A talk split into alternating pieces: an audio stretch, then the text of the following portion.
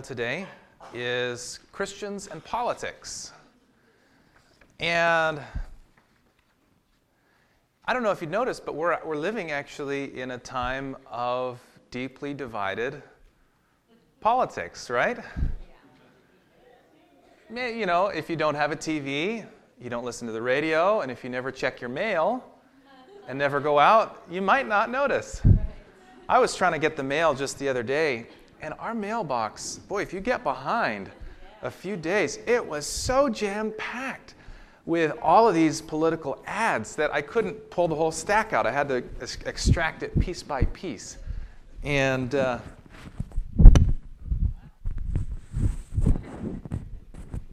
that's fun. Let's try that. Is that a little better? It's not safe to post things on Facebook these days if there is any political element to it, unless you like to be vilified and attacked by your friends and your acquaintances. So I thought today would be a good day to just have an honest conversation about Christianity and about politics. But I'll just let you know I'm not going to tell you how to vote or whether you should vote, although I think there's good reasons to vote. Uh, I even thought, you know, I normally wear blue. I love the color blue. Wait, I probably shouldn't wear blue or red. I don't want to send the wrong signal. So I'm wearing kind of purple today and brown. So I'm not trying to, to tell you one thing or another. Uh, hopefully, today we're going to see some principles from God's Word. You know, I was on Facebook this week and I saw a couple of friends of mine, people who I love and respect, and they're friends of one another, but I saw this heated discussion between the two of them. And it was a little ugly.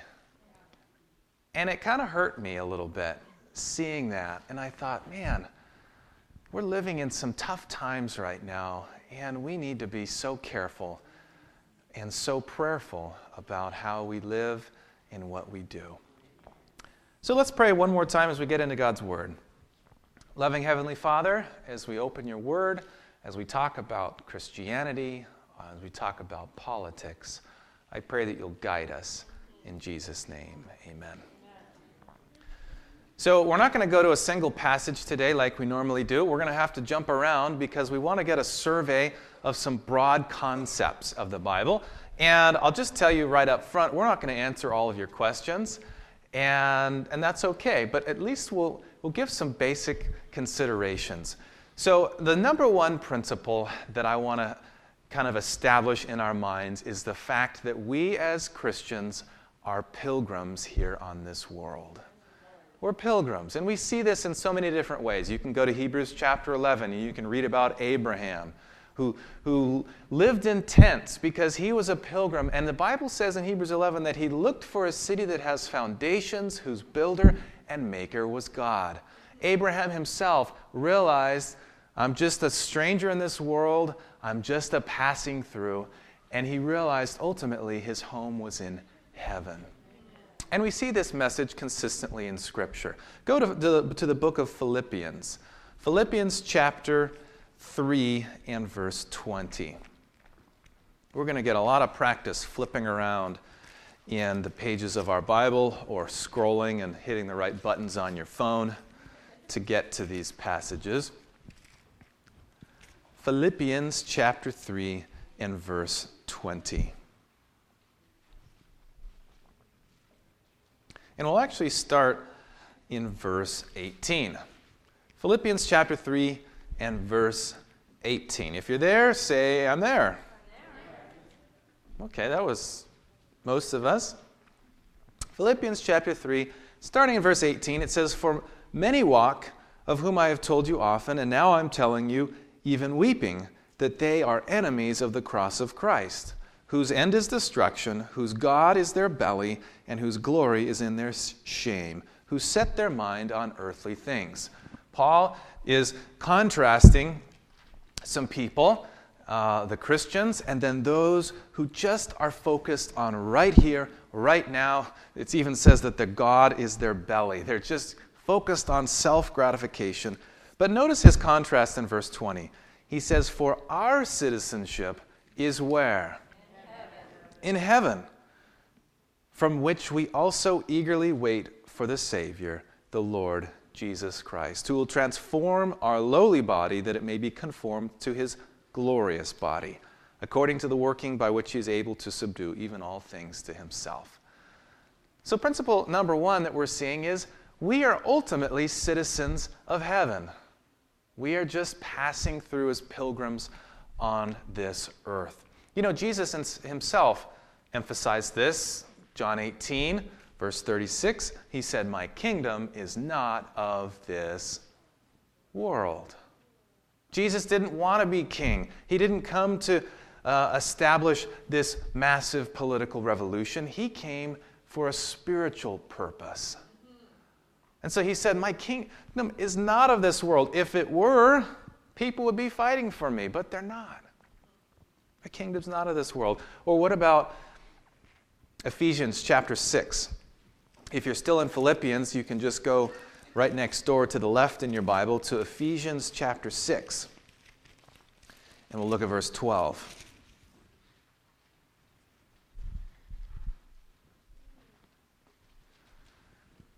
Ephesians chapter 6 and verse 12, backing it up to verse 11, put on the whole armor of God that you may be able to stand against the wiles of who?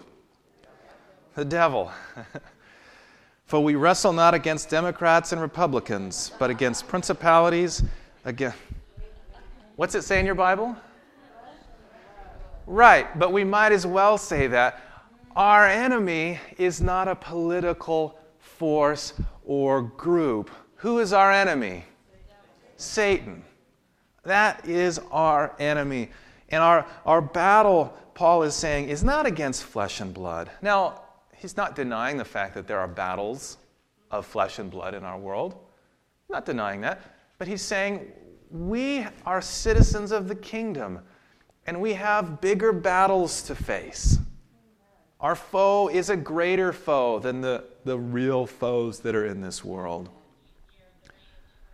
So we wrestle not against flesh and blood, but against principalities, against powers, against the rulers of the darkness of this age, and against the spiritual hosts of wickedness in the heavenly places. Therefore, take up the whole armor of God, that you may be able to withstand in the evil day, and having done all, to stand.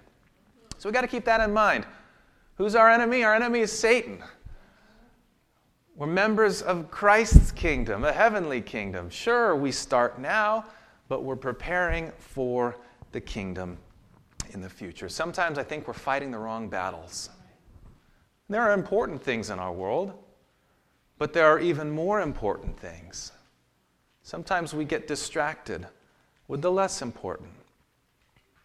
The apostles, they made it clear who our allegiance to uh, was to be to. Acts chapter 5 verse 29, Peter said, "For we ought to obey our political part God rather than men. Again, our highest allegiance is to God. Now, sometimes man will command us to do things that go against God's principles. And in that case, we got to say, sorry, I'm following the Lord. Um, he's my ultimate authority. In other words, we're Christians before we're anything else. Amen? Amen? We're Christians before anything else. If the gospel hasn't transformed our whole worldview, the way that we look at the world, if anything else has become the lens through which we view the world first, we've got our priorities mixed up. If our political leanings are how we view the world first, and then we go to Christianity after that, we have big problems with our priorities. Number one, our citizenship is in heaven. We're just passing through. Christ is our King. And he tells us in Matthew 6, verse 33 but seek first the kingdom of God and his righteousness. So, point number one, very clear. We're pilgrims in the world. Our allegiance is to God. He is our first loyalty. But having established this, we recognize there are some other dynamics in Scripture that we need to understand. And so we recognize that we also, while we are moving towards heaven, we still live here in this world. And we have a responsibility in our world. So go to 1 Peter chapter 2. 1 Peter chapter 2. If you're still in Ephesians, you just hang a right and you keep on going, passing all the T's, passing Hebrews. Eventually, you'll make your way to the book of 1 Peter. 1 Peter chapter 2, verses 13 through 17. 1 Peter chapter 2 verse 13 and 17. Does the reality that we are kingdom uh, uh, citizens of the kingdom of heaven, does that reality excuse us from any sort of obligation morally in this world? No. We see very clearly here. 1 Peter chapter 2. Therefore, verse 13, submit yourselves to every ordinance of man for whose sake? The Lord's sake. So we are to submit to the authorities that are in charge for God. And that's important to remember because we may not always agree or even like the people that are in authority. But we're supposed to obey them, if for no other reason, for God's sake for God's sake. So even if you hate the law, we're supposed to follow it. Not because you necessarily agree with the law, but because we love God. And that's what he told us to do. Every ordinance of man for the Lord's sake, whether to the king as supreme or to governors, or as to those who are sent by him for the punishment of evildoers and for the praise of those who do good. For this is the will of God, that by doing good you may put to silence the ignorance of foolish men. Our purpose in obeying is not only to serve God, but it's also a way of doing good so that people can't speak badly against us. Well, I tell you, I just kind of have to shield my eyes sometimes when I see different things in the news with different people of faith and the way they're representing the faith um, there just are some things that turn people totally away from the message of good. Peter tells us no, no, no, no. Follow, obey, be good citizens so that people don't have anything bad to say against you, so that there can be good. You may put to silence, in verse 15, the ignorance of foolish men, as free, yet not using liberty as a cloak for vice but as bondservants of God. Honor all people, love the brotherhood, fear God, and honor the king. Yes, God is our ultimate king, but the Bible tells us you got to respect and obey, even if you disagree, the people who are in power, as long as they're not commanding you to bow down and worship idols. Last week in our Daniel study, we were studying Daniel chapter 3. The three Hebrew worthies were commanded to bow down, but God said, don't do it. And so they switched from obedience to civil authorities mode and they switched over into obedience to God mode, which uh, they were still doing, you know, all the time, because God says, obey the civil authorities. Um, and we could look at a lot of passages. Paul says the same thing basically in Romans chapter 13, verses 1 through 7. He says, Be subject to ruling governing authorities. Titus 3, verse 1, he says, Be submissive to rulers and to authorities. And even in Daniel, a couple weeks ago, we saw in Daniel chapter 2, verse 21, God is the one who sets up kings and takes them down and, and allows them to be put there. Doesn't say that God puts only good kings in or allows only good rulers to be put there. But if God is permitting something, in the, in the Hebrew mindset, it's like he's committing something. So God allowed Nebuchadnezzar to be king, but was Nebuchadnezzar a good king, generally speaking? No, he was a bad king. He did a lot of bad things, but God didn't kill him at his birth because he respects the freedom of those. And God was working in Nebuchadnezzar's life to try and have him be converted. And come Wednesday night, and we'll find out what happens in Daniel chapter 4. the Bible just connects together, you know? Now I want to go to another passage, 1 Timothy chapter 2. 1 Timothy chapter 2.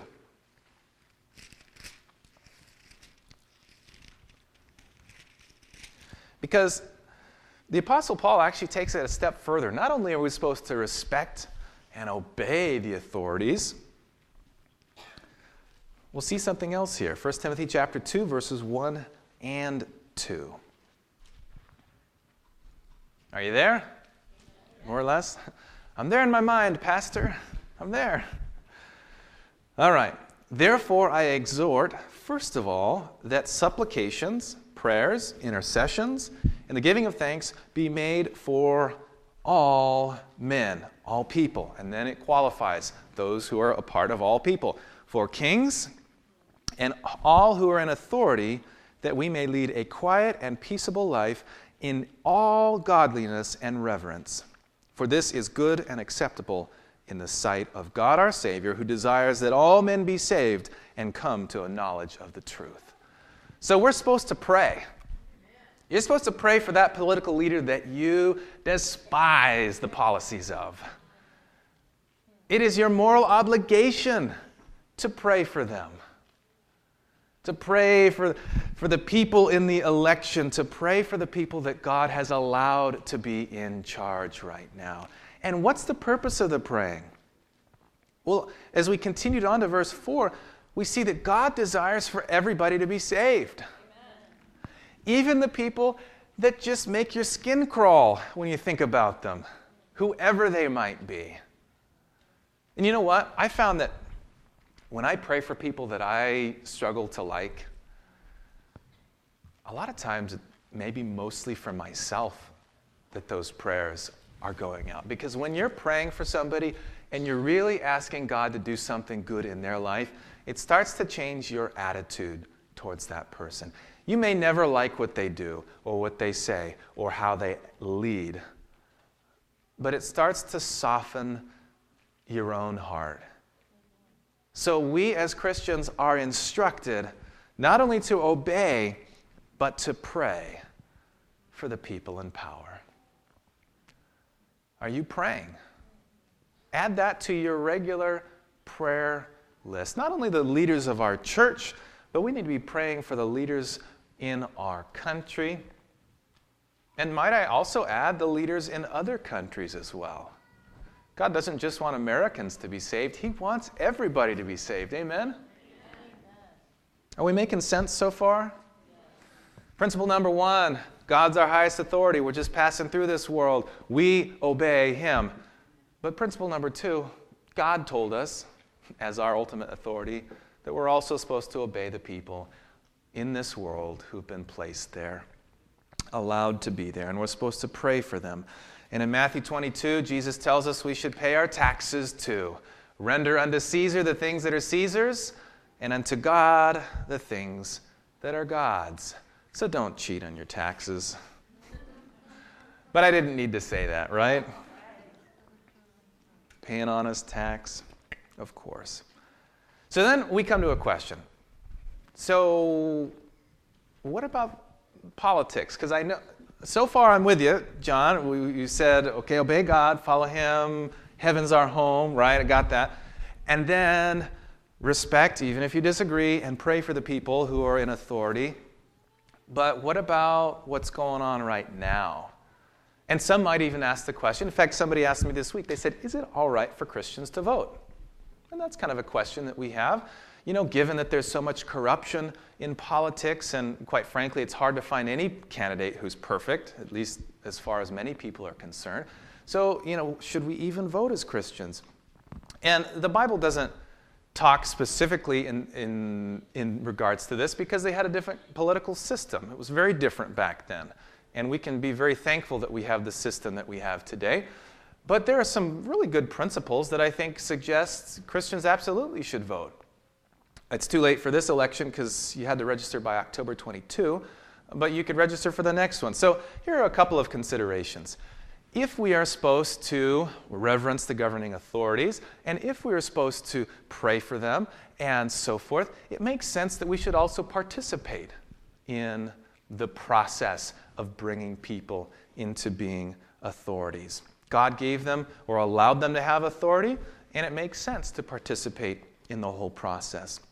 But Christians, we are called to, to spread the gospel, and part of the gospel is a practical presence in our world that relieves the suffering of people and works for justice in our society and so forth and so on. What does it say in Micah chapter 6 verse 8? He has shown you, O man, what is good and what does the Lord require of thee but to do justly and to love mercy and to walk humbly with our God. One of the ways that we work for justice is by seeking to have just laws and just leaders in our society.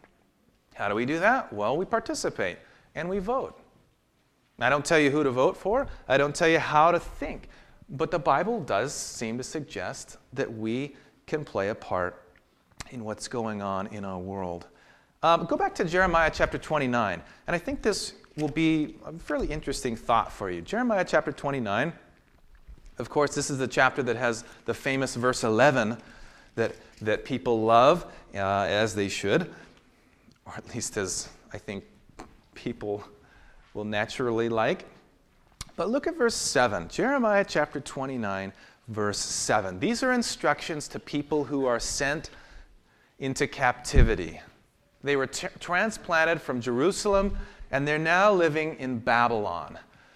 And God had a special message for them in Babylon. They're captives there. They don't want to be there. They'd rather be in their home. But check out what God said to them. First of all, in verse 5, he says, Build homes and dwell in them, plant gardens and eat your fruit. Settle down. You're going to be there for a while. But then look at verse 7 and seek peace in the city where I have caused you to be carried away captive. And pray to the Lord for it, for in its peace you will have peace. He's saying, You're stuck here, so make the best of the city as you can. Seek peace in that city. Pray for that city. One of the ways that we can seek peace in our local area of Modesto and in our country is by trying to vote responsibly and prayerfully in such a way as to promote peace and the blessings uh, that come from following these principles. So, yeah, uh, you know, another line of thought. Remember the story about the Good Samaritan? Good Samaritan. What was the problem? There was a guy that was beat up by robbers and he was laying alongside the road. And there were three people that walked past the person, right? Well, one, one helped, the Samaritan. But you remember the, the identities of the other two people? There was a priest and a Levite, right? So the priest and the Levite didn't stop to help the person, right? Um, their decision not to do anything, was that actually kind of a decision to do something? Yeah. Their decision to ignore and not be involved could have led to the death of that person. Fortunately, there was somebody who did step up and do something. And sometimes we think, you know what, I'm just not going to vote because there's just so much bad in politics. Our decision not to vote is actually, in effect, a decision of itself. Uh, it's a vote, you're casting a vote in itself by not voting. So you might as well just vote. And of course, I'm not telling you what you have to do. I'm just trying to, to see if there are principles in the Bible that may lead us to think about these things. So, is it okay for Christians to vote? I, as far as I can see, absolutely. Um, but we need to do it prayerfully. And we need to do it very carefully. Now, I don't tell people generally how I vote because I don't think that's my job. And I don't think, uh, I think oftentimes when we identify ourselves too loudly in a certain way politically, it brings up barriers between us and other people, right? And our job is to spread the gospel in this world and to be the hands and feet of Jesus. But it's hard for some people to hear that good news if they see us in a political box. Uh, so I'm not, this isn't the Lord telling you what to do, but perhaps some good advice, hopefully good advice, is to, to be involved, but don't use your involvement in such a way that it distracts people from the higher mission that we have. Does that make sense? So we want to be careful uh, how we do what we do. But you know, there's actually an interesting history within our own faith tradition, within the Adventist community, of political involvement. And if you were to be alive during the founding era of our church, you would see that they were a lot more politically involved than we are generally today. You can read the, historically, they were big time in favor of prohibition.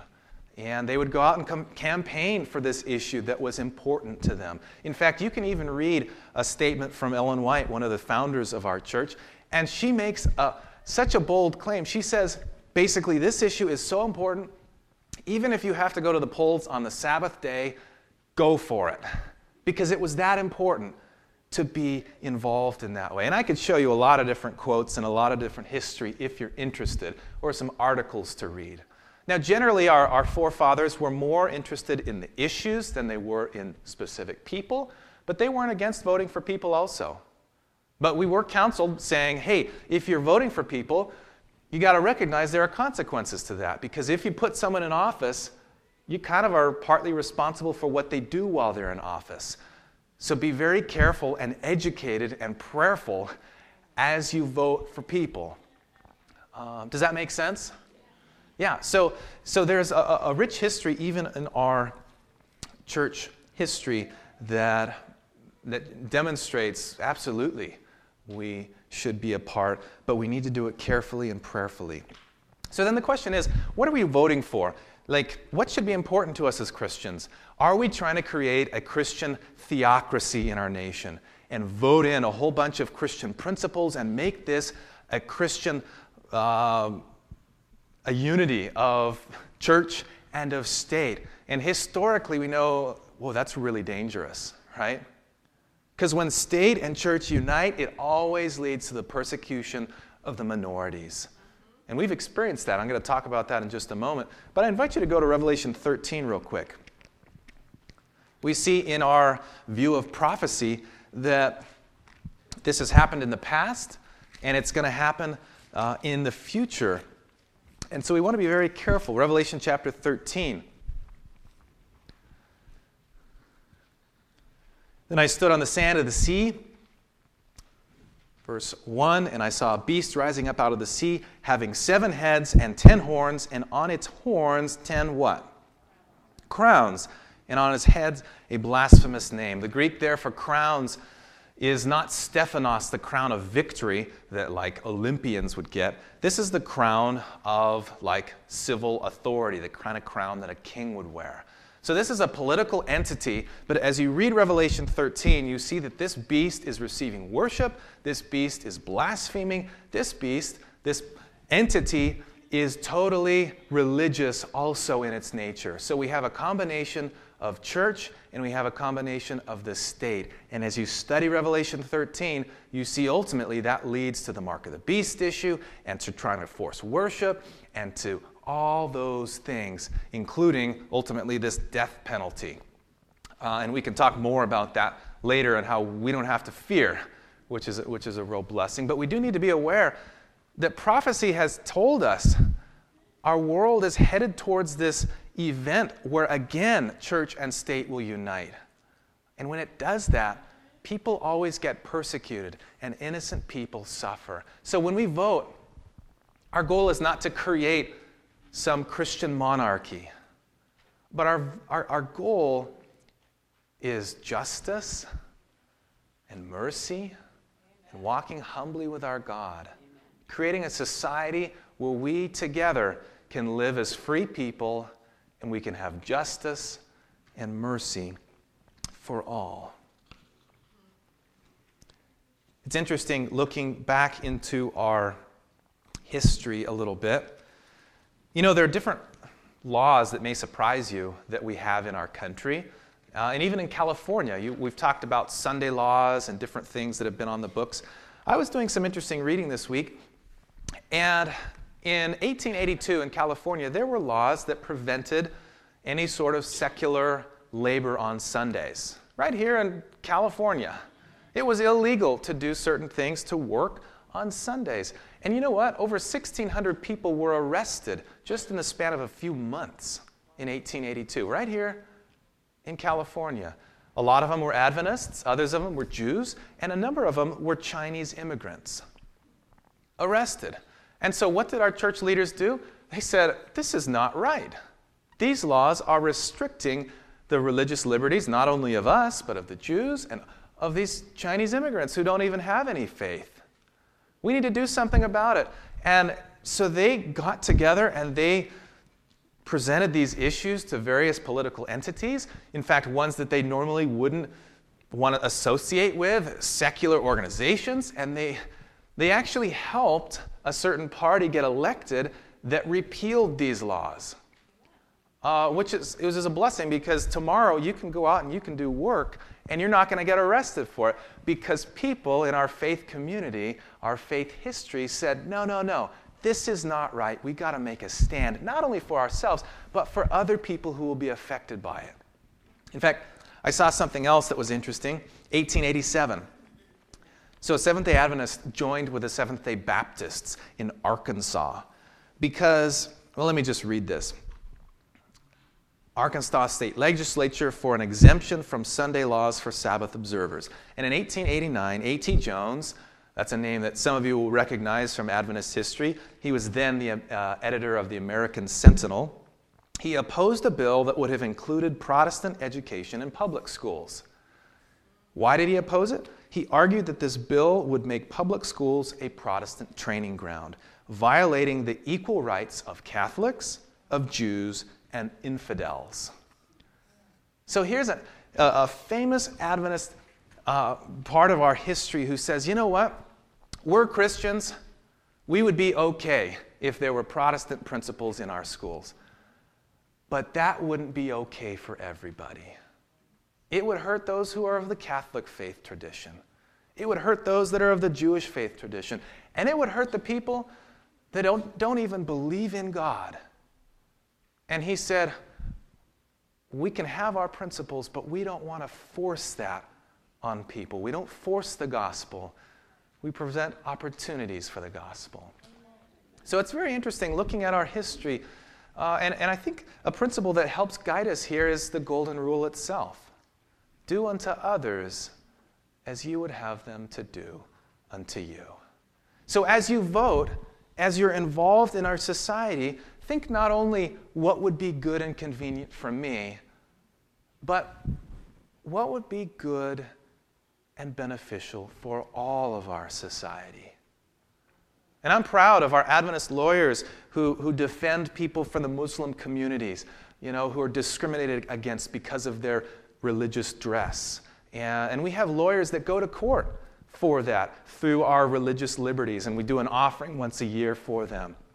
But I am so proud to be a part of a denomination that says, you know what? We're not just looking out for our own interests. We want to live in a land where if you believe differently than us, you're free to live out and practice that. As long as you're not hurting people, you're allowed to do that. So as you vote, as you think about politics, you're not just thinking about yourself, but you're thinking, how can I help others as well? How can I live in a society that promotes justice and mercy, even for people who disagree. And I think sometimes that means not only voting, but it's appropriate to speak out. Proverbs 31, verse 8 says, Speak out for those who cannot speak, for the rights of all who are destitute. And there may be issues that God lays on your heart that you work towards and that you help support. Jesus himself in Luke 4:18 was saying, "Hey, here's my mission." And then he listed off all these marginalized and disenfranchised people who he said, "This is my purpose to save and help." And then Isaiah 58, you can read it yourself. What's a true fast? A true fast in Isaiah 58 is not just all these external forms, but a true fast in Isaiah 58 is helping the marginalized and the destitute, looking out for the weaker members of our society. That's a part of the gospel. That's a part of Jesus' heart for our world. And that's not a political statement, that's a biblical statement. So, principle number one God's our ultimate authority. Amen? Amen? We serve and follow Him, but He said, principle number two, respect, even if you disagree with the people on this world, and pray for them because God wants them to be in heaven too. You get to heaven, and that person you didn't like politically may be your neighbor. So start praying for them now and letting your heart be softened now because it's important. And principle number three is it all right to be involved? To vote? Absolutely. But we do it carefully, we do it prayerfully, we do it in such a way that we're not bringing up unnecessary barriers. People wonder is it okay to hold a political office as a Christian? I think so. Uh, there are examples in the Bible, mostly of people who were forced into it, like Daniel and his friends, but they didn't, they didn't oppose it.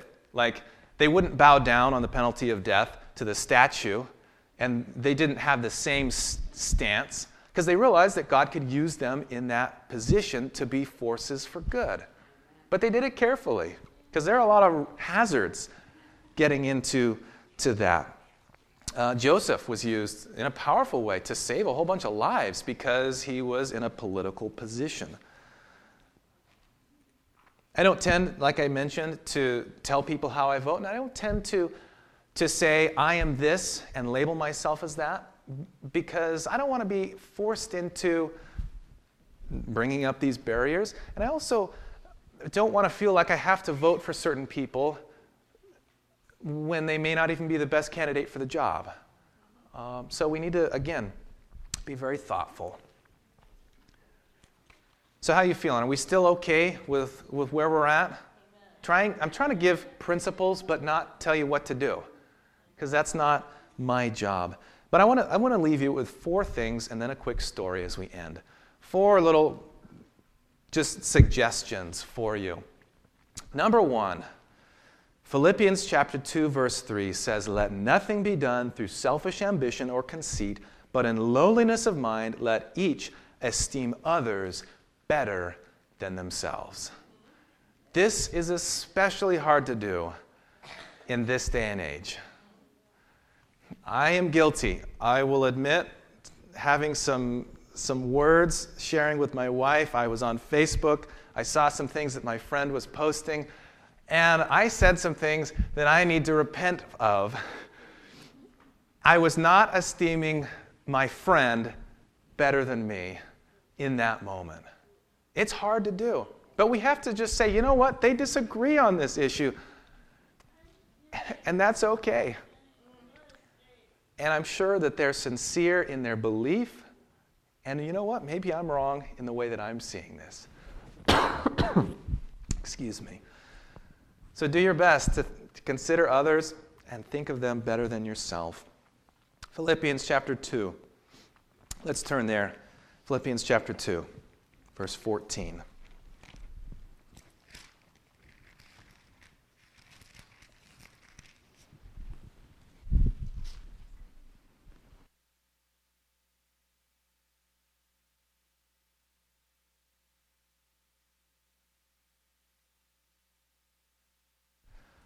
Philippians chapter 2, verse 14. Do all things without complaining and disputing, so that you may become blameless and harmless, children of God, without fault, in the midst of a crooked and perverse generation, among whom you shine as lights to the world, holding fast the word of life, so that I may rejoice in the day of Christ, that I have not run in vain or labored in vain. Don't get into a whole bunch of arguments, he's saying because you're lights for God in the midst of a crooked and perverse generation. Would you admit that there's crookedness and perversity all around our world today? So be careful how you live because we are lights. You may disagree with someone, and it's all right to have an intellectual discussion about the issues that are at hand, but don't let it turn nasty. Remember that you're a light. Even on the comments that, I'm talking about Facebook a lot, even on the little comments that you make here and there, be so careful that your words, as the Bible says, are seasoned with grace. John 13, 35, people will know that we're God's disciples if we belong to a certain political party. Oh, that's what happens when you go off your notes. People will know we're his disciples if we have what? Love for one another. Even if they disagree with you, love them. Love them. Assume the best. Don't get into crazy arguments. Be light. Love people. And number four, remember that no matter what happens on Tuesday or next year or the following year, God is still going to be on the throne. Amen? Even if you're bitterly disappointed, it's all right. God's still in heaven. He's on the throne. He wants to work in your life and my life, and He's coming back. And in heaven, it's going to be perfect. In heaven, we won't have to throw all of the stuff away that's in our mailbox uh, after we consider, you know, the material carefully. In heaven, it's going to be so great. So just remember that. You know, I was talking to my friend from Walla Walla a while ago. He lives in a trailer park, and he was telling me about the managers that were trying to kick his family out, and they were doing it unjustly, and it was a bad situation. It gave him a lot of reason to be bitter against these people. But as we were talking, he said, John, you know, I'd like you to pray for so and so, the lady, because she's dealing with cancer and it's not looking too good.